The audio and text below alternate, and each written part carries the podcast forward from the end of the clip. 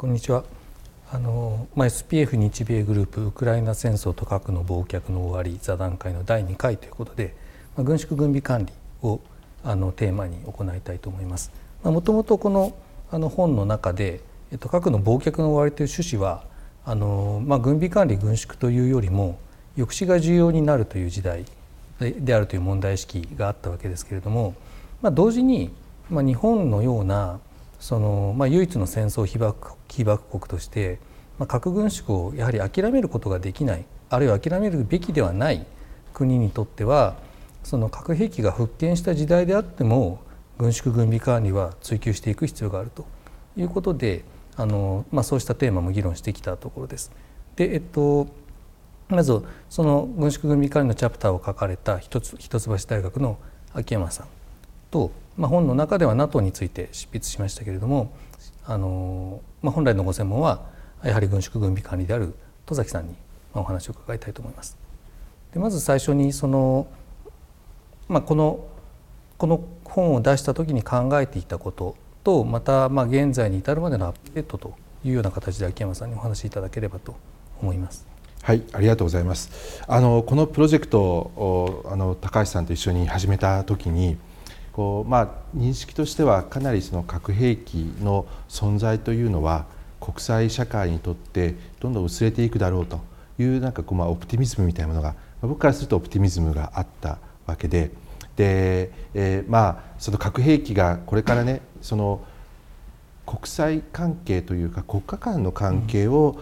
まあ、シェイプする要素としての役割というのは薄れていく可能性があるそれからもう一つはこれ私ここ秩序の兵器という書き方をしましたけれどもその国際社会の構造が何によって規定されているかという時にこれまではやはり米ロの二国間の相互拡張破壊に基づくあの、まあ、あの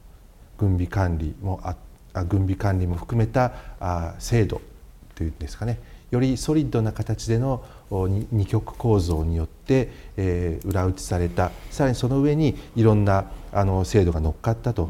いうのが、まあ、考えであったわけですね。でこれについてあのこう我々軍備管理軍縮をやっている側というのは、まあ、ロシアとアメリカの関係が当面安定していくであろうと裏を返すとロシアにそこにチャレンジするガッツはないんじゃないかっていうのが、まあ、その楽観的な見方としてあったわけですね。ですからあのこれはまあ、僕なんかも当時はやはりあの戦略レベルでの核抑止というものがあればそのあのサブストラテジックなレベル、うん、あるいは地域のレベルにおける安定性というのはそこにまあ修練しうるんじゃないかというような議論というのは一定程度こう納得をして聞いていたわけです。でえー、なので、まあ、秩序の兵器としての核というのが最終的には残るんだけれども、まあ、それ以上のあの、まあ、 war fighting における核兵器の役割あるいはサブストラテジックなレベルにおける escalation control のツールとしての核の存在っていうのはもう少し別のあの通常戦力などによって置き換わっていくんじゃないかというのが、まあ、僕の見方だったわけですね。でこれはまあ今あの反省文を高橋さんに書かされているような 気分なんですけれども、まあ、でも実際こう本当に紛争が始まってみるとこう一番その特に非核兵器国であるいは米国の同盟国であった国々にとって大きな関心になったのがあ、まあ、戦略レベルにおける安定性とそれからその地域レベルにおける不安定性のこの stability-instability paradox という極めてクラシカルな問題というのは何ら解決されていなかったということだと思うんですね。で実はこの問題っていうのはあの我々中国をより強く意識するようになった多分2000年代の後半ぐらいから暗黙のうちにあのこう頭の片隅にはあった問題だと思うんです。でさらに言うとでこれは日本側が高橋さんもそうですけど私もこうアメリカ側にこういう問題があるんだと言い始めてより声を大きく強くしたのが2014年15年以降だった気がするんですね。でところがそれがあんまりあのアメリカのカウンターパートのコミュニティとりわけあのおそらく同盟やってる方とか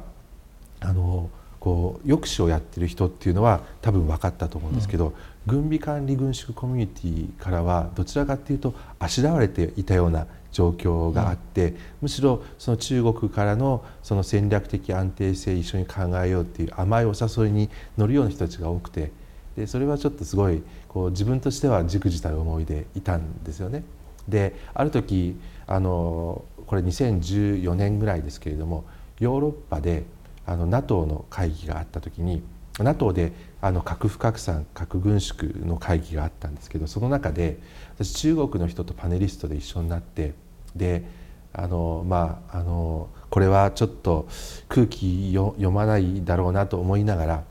クリミアの紛争というのは実は南シナ海とあの見見てくれは違うけれどもその本質は同じなんだと。つまりあの大国がえー、そうした核の安定のもとで、えー、地域レベルにおいてその長い核の影のもとで、えー、戦って、えー、権益を取ろうとするそのこうあの hybrid under the long nuclear shadow だという発言をしたところですね、うん、えー、中国の参加者がこんなあのヨーロッパの安全保障と無関係なことを発言する日本人のパネリストが一緒だと会議はできないから降りると言われて揉めたんですで その時にあの終わった後にその通りだというふうに言ってきた言ってきてくれたのは NATO のスタッフでアメリカ人の2人ぐらい、うん、あとはなんとなく僕からですね距離が置かれてしまった。ヨーロッパってこんな感じなんだなと思ったんですけどまああのそれがあのこう一つはあのこの本やりたいなと思ったあのきっかけでもあるんですよね。で2019年にこの本が出た後にじゃあそれ以降この問題あのつまり秩序の兵器なのかどうか大国と大国レベルと地域レベルの Stability-Instability Paradox それからあと本の中で僕 morality の重要っていうのをあの一応言っておいたんですよね。でこの中でやはり Stability-Instability Paradox の問題というのは今回非常に大きくハイライトされたと、もう一回再確認されたという意味で言うと、まあ、あの当時の見方というのはあんまり間違っていなかったとは思うんです。でおそらく最大の見間違いっていうのはあのとはいえあのこれが本当に起きてしまうということでいうとやっぱりそのこう机上の空論というか理論的にその核の軍縮とか核不拡散とか核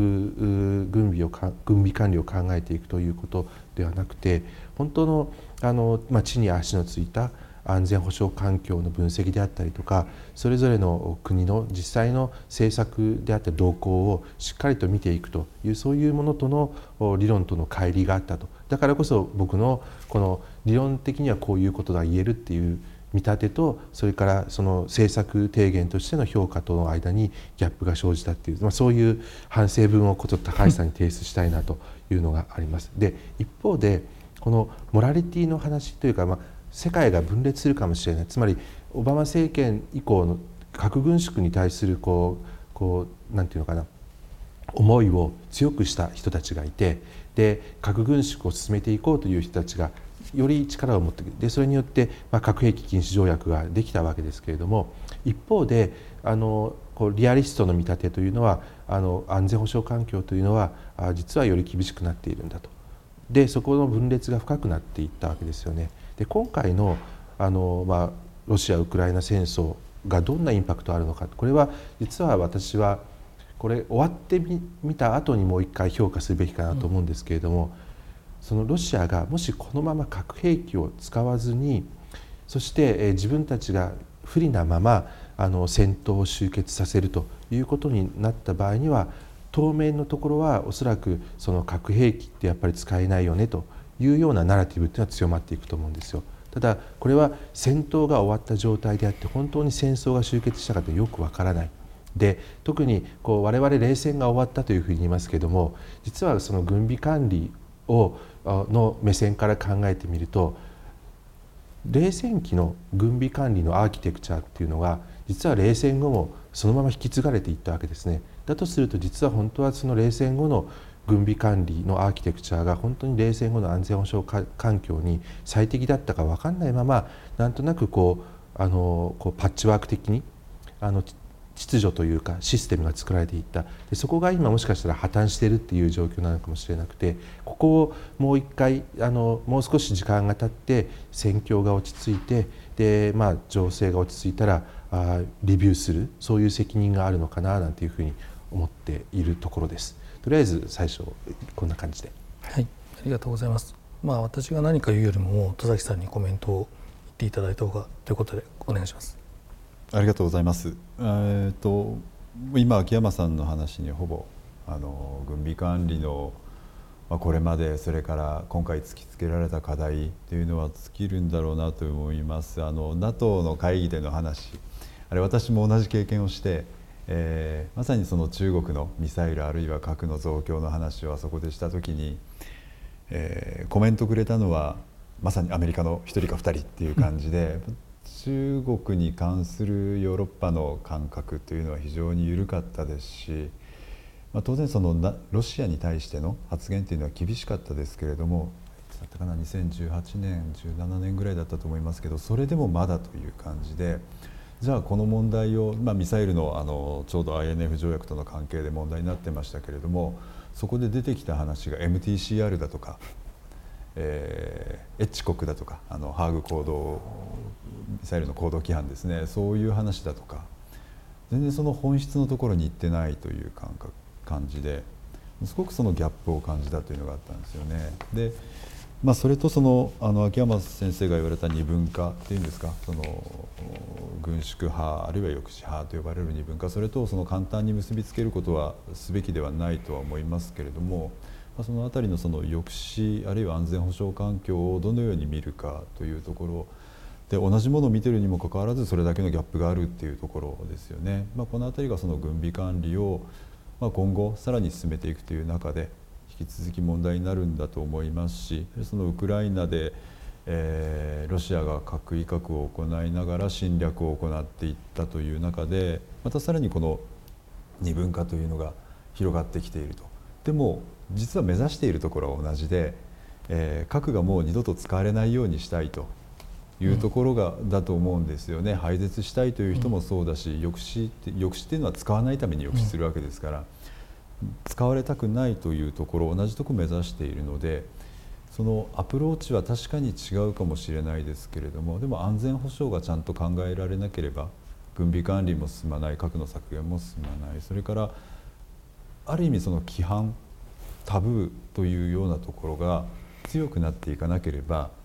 やはりそれも軍縮軍備管理というのは進んでいかないんだと思うんですよね。なのでそこの接点というところをどう考えるのかで日本はその橋渡し橋渡しって言葉が本当にいいのかどうかわからないですけれどもやっぱりその両方を見れる国として唯一のその戦争被爆国だし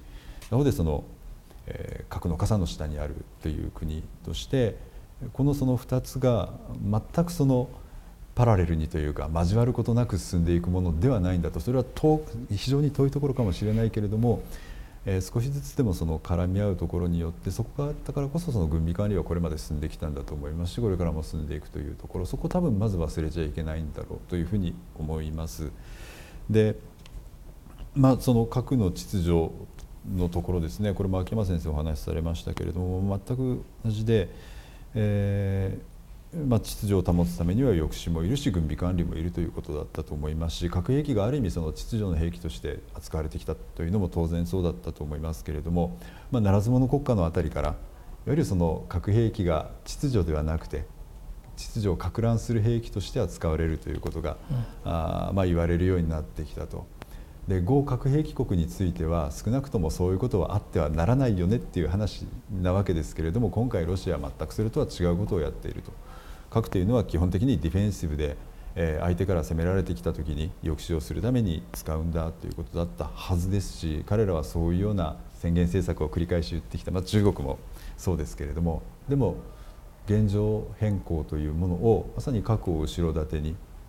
して口では言わないかもしれないけれども後ろ盾にするあるいはあからさまに動かすということによってやってきたというところ。果たしてこれをその軍備管理でどこまでどう何ができるのかともちろん抑止っていうのは一つありますけれどもあのそういったアクターに対する軍備管理そういったアクターに対する時の核兵器がいかにして使用されなくするのかというところをやっぱりそのまあ、自分の反省でもありますけれどももっとその真剣に考えてそういうどどこにどういうようなやり方というのがあったのかというところですねそれ考えないといけなかったのかなというふうに思っています。でやっぱりこの戦争の前に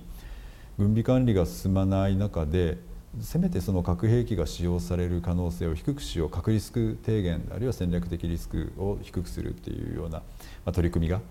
え、非核兵器国日本も含めたストックホルムイニシアチブだとかあるいは合格兵器国もやろうとしてましたけれどもやっぱその視点というのが少し欠けていたのかもしれないなというところですよね。これからその軍備管理が本当に、まあ、伝統的な軍備管理なのか中国含めないといけないのかいろいろありますけれどもその何から手をつけていいのかというところそこのところを、まあ、あのこれからこれまでの反省というのがいいのか分かりませんけどそういうところも含めてしっかり考えないといけない状況にあるしもう非常にパラダイムシフトが起こってもいいような、うん、ところなんだろうというふうに思います。ありがとうございます。まあ、今ちょっと言及がありましたけれども、まあ、今の、まあ、ウクライナにおける戦争との関係ですね、まあ、戦争が起こった段階で、まあ、いろんなものが失敗してるんですけど、まあ、それでもう軍備管理は役割を終えたとか軍備管理がうまくいかなかったというようなまあ、評価も簡単にはできるわけです。でも同時に特にまあ旧ソ連とヨーロッパの関係で言えばさまざまなその信頼情勢からあの軍備管理からそれは通常戦力のものを含めてあの行われてきたわけですよね。その OSCE もあり CFE もありあの、まあ、当然米ソの核軍備管理条約もあり INF 条約もありで、えっと、あとは、まあ、冷戦が終わったあのある種のユーフォリアの時期に生まれた化学兵器禁止条約といったものもありさまざ、まなこう、まあ、軍備管理あるいは不拡散のアプローチが重層的に形成された、まあ、そのメインターゲットは実は旧ソ連だったわけですよね。だからそのそれがちゃんと履行できるようにあのコーポラティブ・スレット・リダクション、的脅威削減プログラムもあったわけだし。で、えっと、そうした取り組みはまあ、もちろん戦争は政治現象なんで戦争を直接防げるわけではないんですけれども、まあ、軍備管理のもう一つの役割は実際に戦争が起こった時の、まあ、ある種破壊をコントロールするみたいなところもあるはずであのそういった点からあの軍備管理についてまあ肯定的あるいはシニカルな評価というのはあのできできますかね？ちょっとご意見をご意見を伺えればと思います。はいあのそれすごい重要なポイントだと思うんですよ。でこれ私その秩序っていうのをこういろんなところであの意識していろんなこと書いてるんですけれどもこれあの一つは直接的なインパクトというのと間接的なインパクトっていうふうに分けて考えたらいいのかなと思うんですけど、INF 条約ですねこれ最終的にはロシアがあのノンコンプライアンスの状態になってで、まあ、秘密裏にあの、まあ、中距離ミサイルを開発したということで、まあ、アメリカも廃棄に至るわけですけれどもある意味ではこれは今回聞いていたと。つまり軍あの軍備管理という概念が有効だったかどうかということでいうと有効だった。でそれはどちらに有利に働いていたかということは今通ってないわけですね、うんうん、アメリカにとってみると実は INF は不利だったんだけれどもロシアから見るとアメリカがコンプライアンスをしていたしていてくれたおかげで、まあ、ある意味では有利にあのいろんな形でそのエスカレーションを細かくあのデザインすることができたと。だからもし両国がそのちゃんとお互いにコンプライアンスの状態にあってデザインがしっかりとできてつまりその形式的にお互いが安定しているということをあの外形標準的に満たすということではなくてサブスタンティブな形で兵器のコントロールができているということであるならばこれはやっぱり戦争のエスカレーションというか烈度を規制していく上では、あの有用であったというふうには評価はできるんだと思うんですよ。だった問題はこれはあのさっきちょっとさんからも指摘があったんですけどその難しさですよね。より実効的なものにしていこうとすればするほどおそらくそのこうあり方というかモダリティはより複雑になっていく複雑な合意ほどあのインプリメンテーション実施もそれからあの、まあ、コンプライアンスもあの難しいものはないわけですよね。なのでここは非常に大きなその実効性とそれから実現可能性のトレードオフというのは考えなきゃいけないのかなと。あと CWC に関して言うとあのこれはロシアが今、まあ、化学兵器を本当に使うかどうかという問題もそうですしあとロシアが偽旗作戦の一つのネタとしてこの化学兵器のことを使っていてこれは実は化学兵器を禁止するという条約があってで国際社会がそれはまあタブーであるということがですね定着しているからこそそうしたあのナラティブというのがこう効果的になっていくわけですよね。だそういう意味であのナラティブのレベルであの人々の行動を規制していく。例えば北朝鮮とかもあの NPT からわざわざ抜けたことを宣言して核兵器を保有しているそういう意味で言うとあの北朝鮮の行動というのを NPT によって一定程度規制されていたとも言えるわけで、まあ、そういう意味で言うとこの取り決めが存在すること自体はポジティブ。だけどもその最大のポイントは2つあって1つはそうした取り決めがあってノーム規範があることをあの悪用する。でロシアは今回これをやったわけですよね。あのこの規範を悪用することによって相手に対して心理的な圧迫を与えると。そういうことがその守る側にとって不利になっていくと。規範の存在が実はあの行動を縛ってるんだけれどもあの危機になった時にはネガティブに働いたということが一つとそれからあとはもうそういうのこう入らない人あの国々とか決心しても破るといった国に対してはやはりあの強制的にそれをですね修正するような状況がないと。そういう2つの問題というのはおそらく今後も残り続けるだろうなというふうには思いますがただ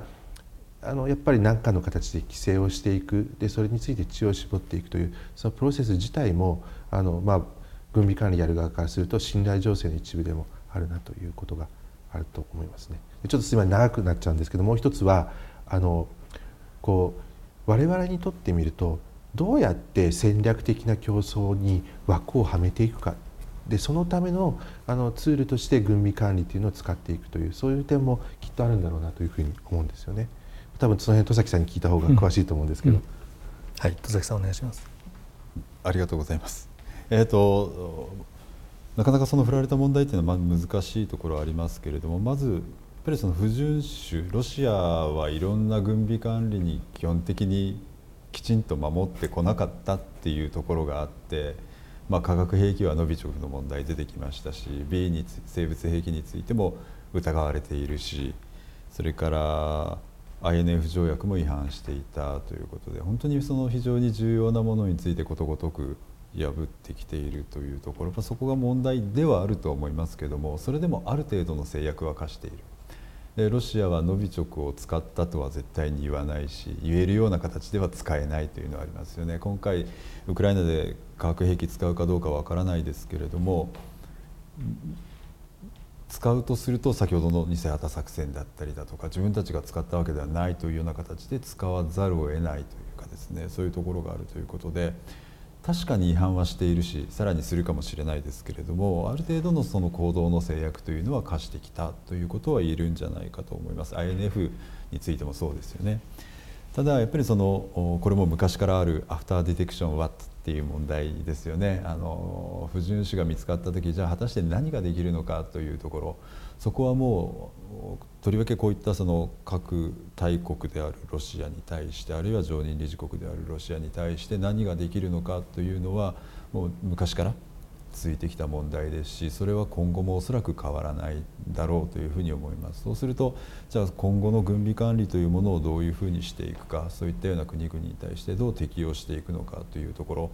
もう長年の課題でなかなか答えはないですけれども、ま、そういったところは引き続ききちんとやっていかなければならないんだろうなということですね。それから不遵守が起こるということは、まあ、合意をした時にすぐに不遵守だったかどうかというのは別にしてある程度締約あの締結する時には利益があって守る意思もないわけではないとただその後のその状況が変わってくる締結した条約の有効性というのがまた変わってくるといった時にじゃあそれをどのように手当てしていくのか条約というのはやっぱりかなりカチッとしたものなのでで改正も軍備管理の場合はかなり難しいことが多いので、えー、何十年前に作った条約が今それが果たしてどうかとなると疑わしくなってくることがあるそれにチャレンジしたのがあのブッシュ政権の ABM 条約だったわけですし、まあ、INF 条約はロシアの違反からブッシュあのトランプ政権でというのがありましたけれども。じゃあそういったその今に適応させるようにするためにどうするか。ってこれまたマルチになればなるほど難しくなるというところで。じゃあ柔軟にやればいいんじゃないか。でも柔軟にやると今度不純子がさらに増えてくる可能性があるというところなので。その辺りのジレンマですよね。いかに軍備管理を今に、えー、うまく適用させるべきような形にするのかということ。そういったところをもう少し考えないとその、まあ、ロシアの問題もそうですけれども今後、まあ、中国もそうかもしれないですし他の国もそうかもしれないですし軍備管理の果たすべき役割というのがどんどんどんどんその過小評価されていくそういうような感じはあるのかなというふうに思います。今お二人が触れた点でいうと CWC の存在、まあ、軍備管理というか不拡散条約ではありますけれども、まあ、CWC が存在していて、まあ、化学兵器の保有使用開発などはもう全て禁止されているということがちゃんと国際規範として条約化された形で存在しているというのは、まあ、やはりある種の基準点を作る上では大きな役割あったんだと思うんですよね。例えば、あのまあ、もちろん化学兵器と同列では比べられないですけれどもその対人地雷禁止条約とかクラスター爆弾禁止条約はロシアは入ってもいないであの平然と使い続けてるわけですよね。でそれと比べるとやっぱりちゃんと入ったその戸崎さんが言うように何らかの利益を感じてちゃんと入った CWC についてはあのまあそその役割は過小評価してはいけないんだろうなというような気はするんですよね。うん、でえっとまあここでまたじゃあこのあの軍備管理といったら核軍備管理の問題から逃れられないっていうかそこがやっぱりあの一丁目一番地なわけですけれども核と BC 兵器の関係、まあ、今回は特に C ですね、うん、化学兵器との関係がやはりこう再び注目されることになったわけですけれどもあの、まあ、一方でいわゆる唯一目的論あの、まあ、ここ10年ほどと言っていいのかな議論されて続けてきたその唯一目的論というのがあったわけですじゃないですか。つまり核兵器の役割は核兵器の抑止に限定すべきであると。例えばあの、まあ、日本政府がかつて温度を作って温度を取って作ってあのある種の検事委員会である ICNND なんかで ICNND なんかでもその果たして唯一目的論的なアプローチを取るかあの、まあ、とりわけ北朝鮮を念頭に置いた生物兵器化学兵器に対する抑止抑止における核兵器の役割はやっぱり無視できないんだという議論というのは、まあ、あったというふうに記憶をしています。でえっとまあ、それに対する反対論というのはやっぱりすごくあるわけですね。反対論というのはつまりソールパーパス唯一目的論に向かうべきだっていう議論はあの、まあ、軍縮派の中には、まあ、少なくとも根強く存在はしていたと。で、えっと、そういったところで言うと今実際に化学兵器を使われる可能性がある時にあえてやはり唯一目的論というのは主張されるべきものなのか、まあ、お二人がその問題について、まあ、比較比較的ちょっと距離を置いた態度を取っているのはあの承知した上であのご質問ですけれどもその生物兵器なり化学兵器なりという脅威があって、まあ、もちろんその不拡散条約国際規範による制約はかかってるんだけどその制約を超えるかもしれない。という時にの核兵器の役割についてちょっとお考えを改めて聞か聞かせていただければと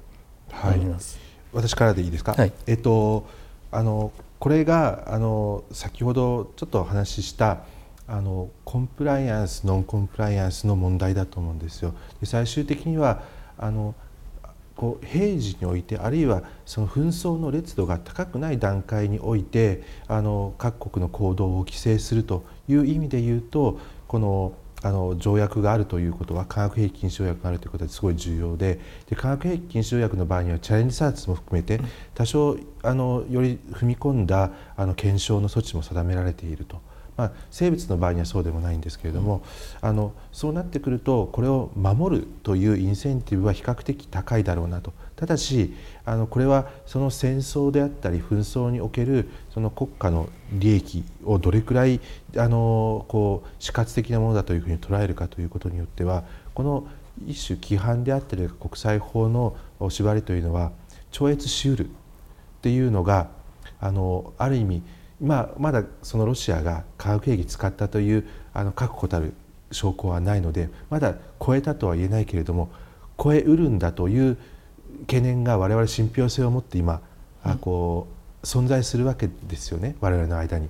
でということはこれに対して何らかの形のレスポンス物理的なレスポンスが必要になってくるだろうということを考えるとこのやはりソウルパーパスというのは唯一の目的というのはあのある意味では縛るあの我々の行動を縛ることになるかもしれない。で一方であのもっとこう原則的なところで宣言政策の有効性信憑性っていうのは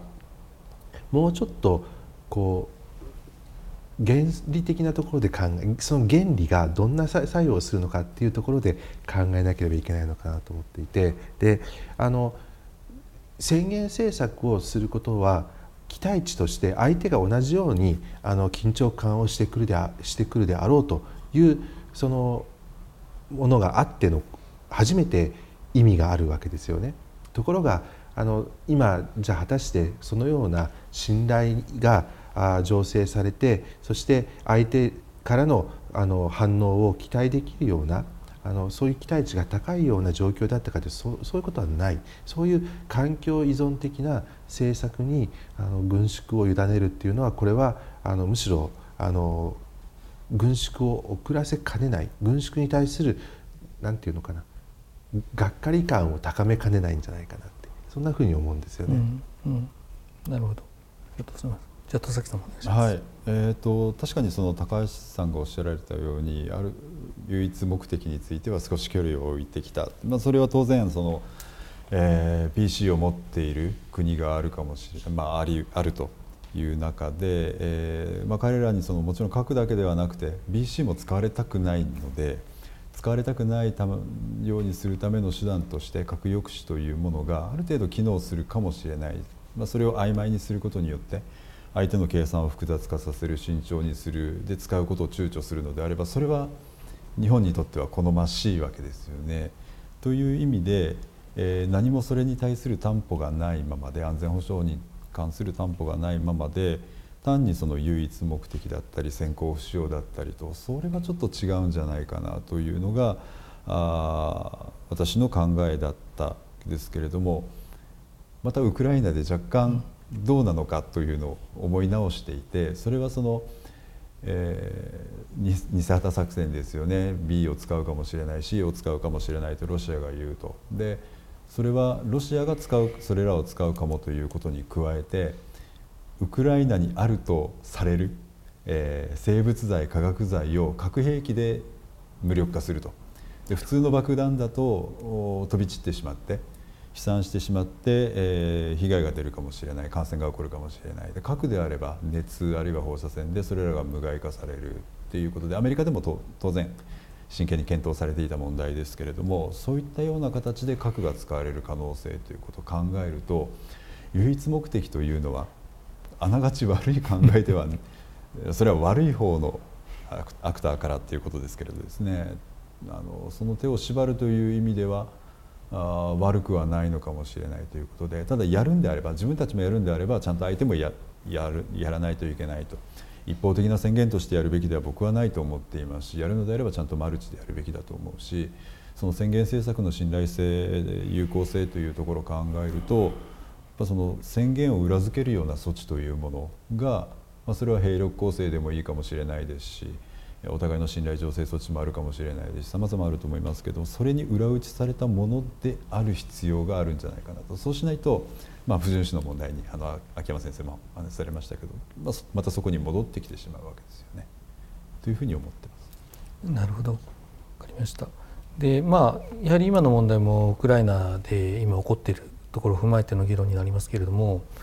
まあ、今の段階でそのポストウクライナ戦争という話をするのはやっぱり早いなぜ早いかというとどう戦争が終わるかによってあの全然状況が変わってくるので。であのまあ、軍備管理の点から言うと、まあ、それが進むとすれば一体どういう終わり方をする時があるのかということ。で、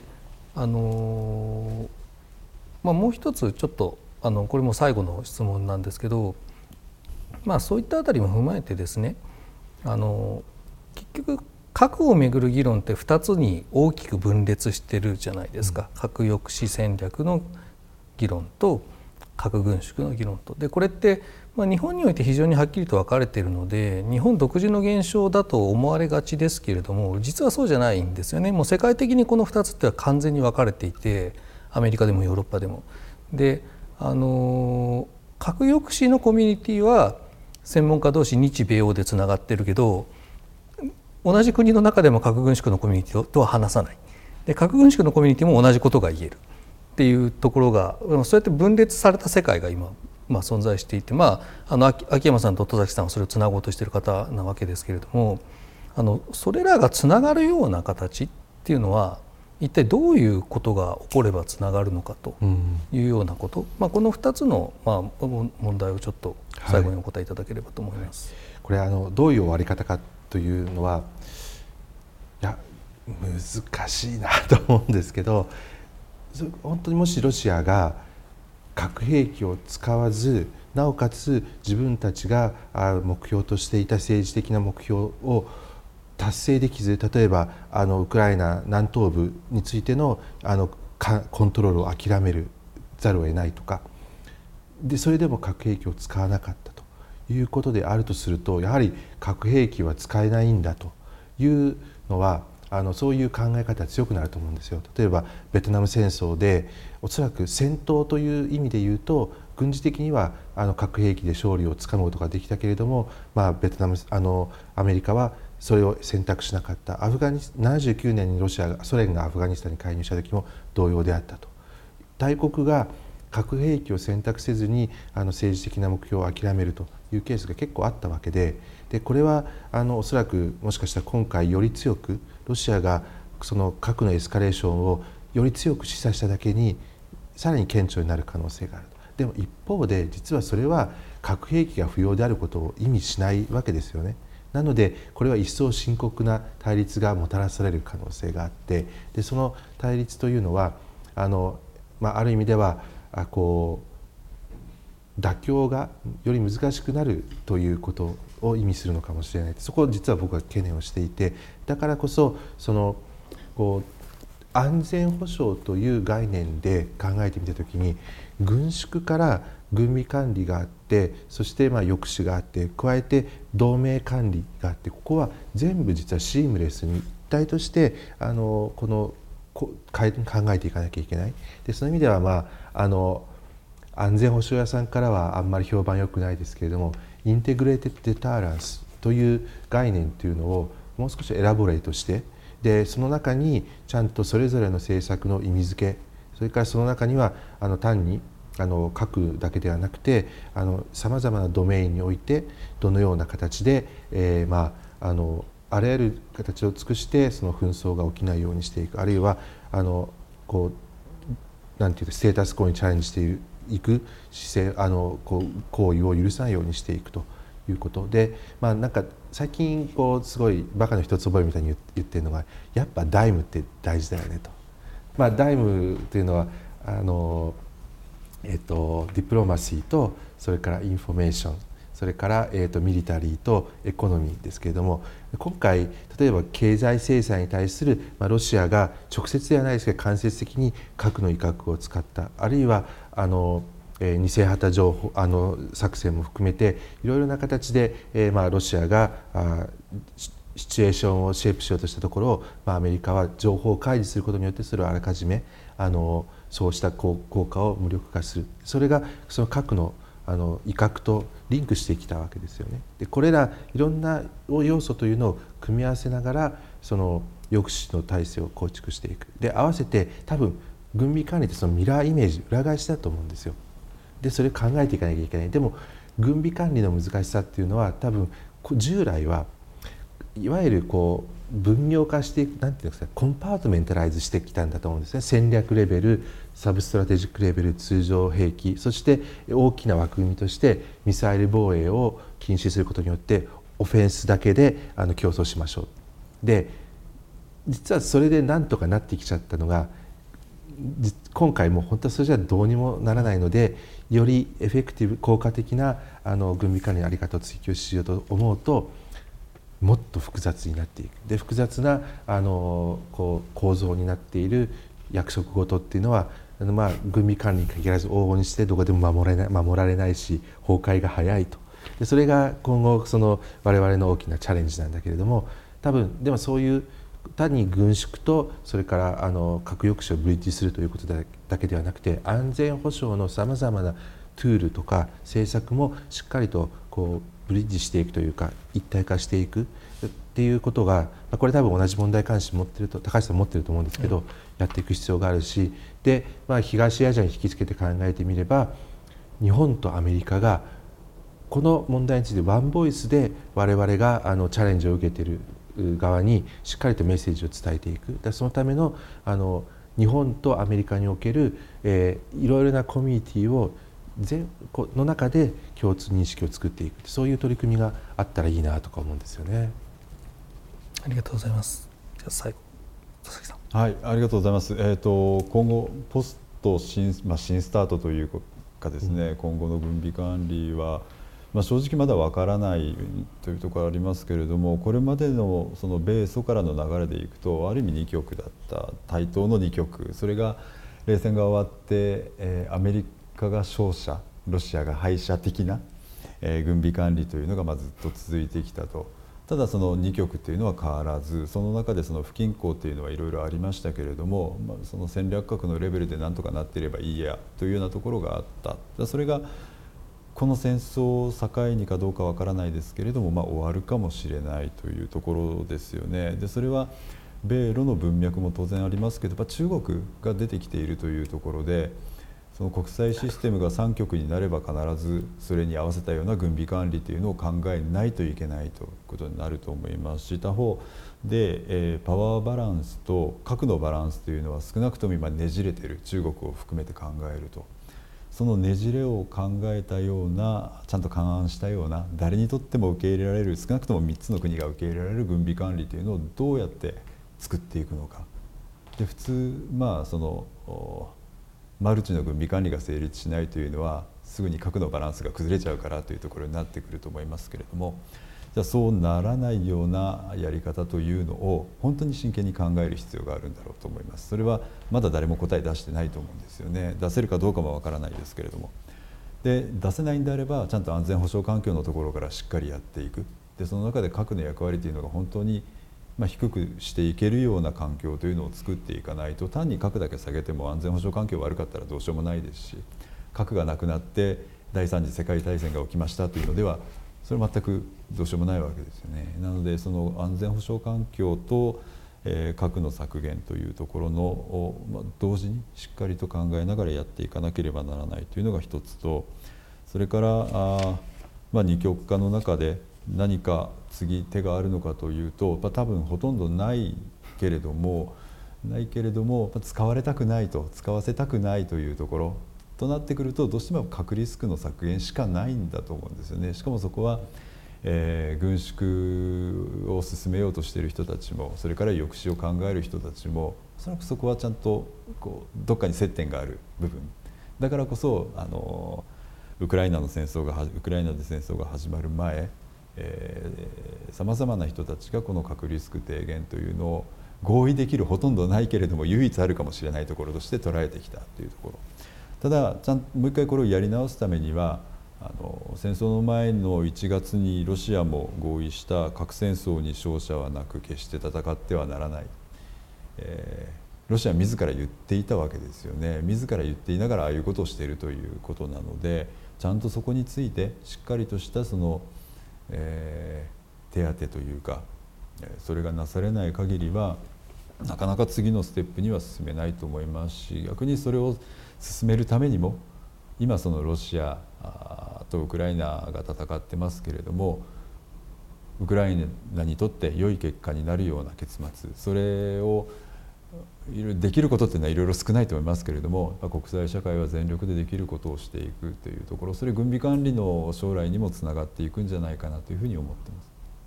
なるほど。ありがとうございます。あの、まあ、日本はやっぱり世界で一番厳しい安全保障環境にあるので抑止力は非常に重要。でも同時にやはり世界で唯一の戦争被爆国であるからには軍備管理も重要。だからその2つをやはり日本ではつなげなければいけない。あのどちらかだけではいけないと思うのでまた引き続きこうした議論を積み重ねていければと思います。今日はありがとうございました。